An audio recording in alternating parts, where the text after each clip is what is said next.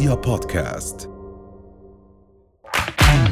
أهلا وسهلا فيكم برؤيا بودكاست ترند. كل إشي بتحتاجوا تعرفوه عن آخر أخبار النجوم والمشاهير وأهم ترند صدر لهذا الأسبوع. شيلاء سبت تتلقى مهرا خياليا من رجل أعمال سعودي، بدر خلف يتخلص من شاربه ويبكي، رهف القحطاني ترتدي البرقع لأول مرة، وأخيرا بنت هند القحطاني بملابس صيفية خفيفة.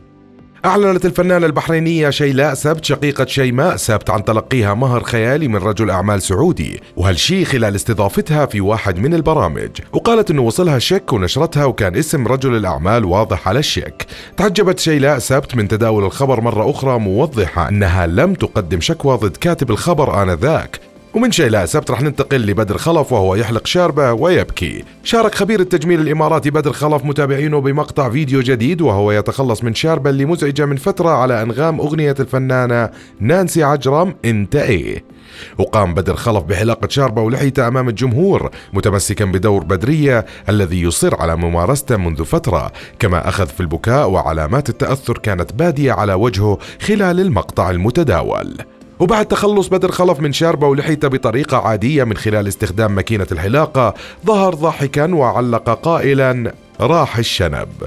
ومن بدر خلف رح ننتقل لرهف القحطاني وارتدائها البرقع لأول مرة. استعرضت مشهورة السوشيال ميديا المشهورة والمذيعة رهف القحطاني شكلها بالبرقع أمام متابعينها وطلبت رأيهم حول ارتدائها له أو خلعه. وظهرت رهف القحطاني في مقطع فيديو عبر حسابها على تطبيق Snapchat وهي تستعرض شكلها بعد ارتدائها البرقع وإزالته مرة أخرى. وقد اختارت برقع مطرز بالسلاسل باللون الأسود وجاءت السلاسل بلون ذهبي مميز. كما جاء شكل وطبيعة البرقع مناسبا للزي البدوي الذي ظهرت به رهف القحطاني وهي تقدم برنامجها الصياهد. وتفاعل عدد من المتابعين مع ظهور رهف القحطاني بالبرقع وعبروا عن إعجابهم بشكلها وهي ترتديه مؤكدين أنها إطلالة رائعة ومختلفة وطالبوها بارتداء. ومن ناحية أخرى وبعد تداول الفيديو كان البعض حريص على توضيح أن البرقع ليس مناسبا للظهور على شاشات التلفزيون مؤكدين أنه لكل مقام مقال.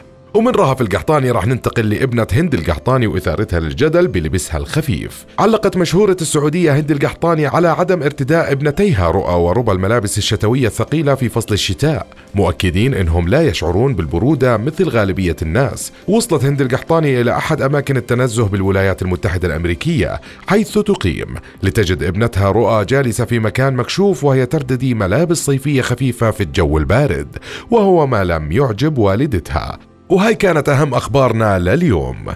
بنشوفكم الحلقة الجاي. رؤيا بودكاست.